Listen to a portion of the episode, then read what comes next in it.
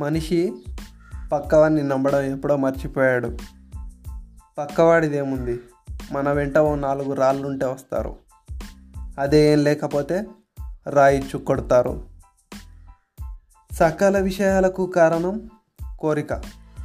ప్రతి క్షణం మనిషికి నిద్రను దూరం చేసేది కోరిక. కోరిక బలమైనదైతే మనం అనుకున్న ప్రతి చిన్న విషయం జరుగుతుంది. ఆశపడటం వేరు కోరుకోవటం వేరు. పక్కవాడికి ఉన్నది చూసి పుట్టేది ఆశ. ఆశించడంలో కొంత స్వార్థం ఉంటుంది. పక్కవాడి దగ్గర ఉన్నది సాధించాలి అనుకునేది కోరిక. కోరికలో స్వార్థం ఉండదు. సాధించాలి అనే తపనను కోరిక పెంచుతుంది. అందులో స్వార్థం ఉంటే అది కోరిక కాదు ఆశ.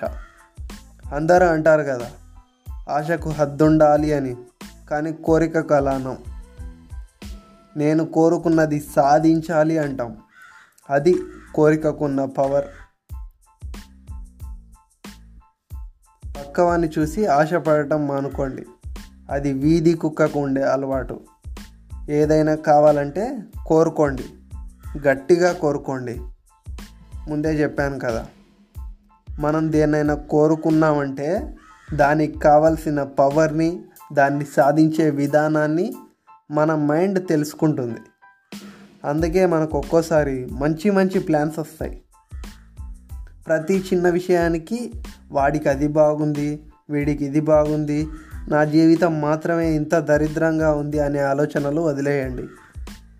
కోరికలు రెక్కలు ఆశలు కాళ్ళు. ఆశలతో అడుగడుగు వెళ్తే చాలా లేట్ అవుతుంది. ఎగరడం నేర్చుకోండి. ఎగురుతుంటే ఆ మ్యాజిక్ని తలుచుకోండి. రెక్కలాడకపోతే నా పరిస్థితి ఏంటి అని భయపడద్దు. కోరుకోండి. మీది కాని మీ దాన్ని మీ వశం చేసుకోండి. అది మీదేనని లోకానికి నిరూపించండి. కోరుకోండి. గట్టిగా కోరుకోండి.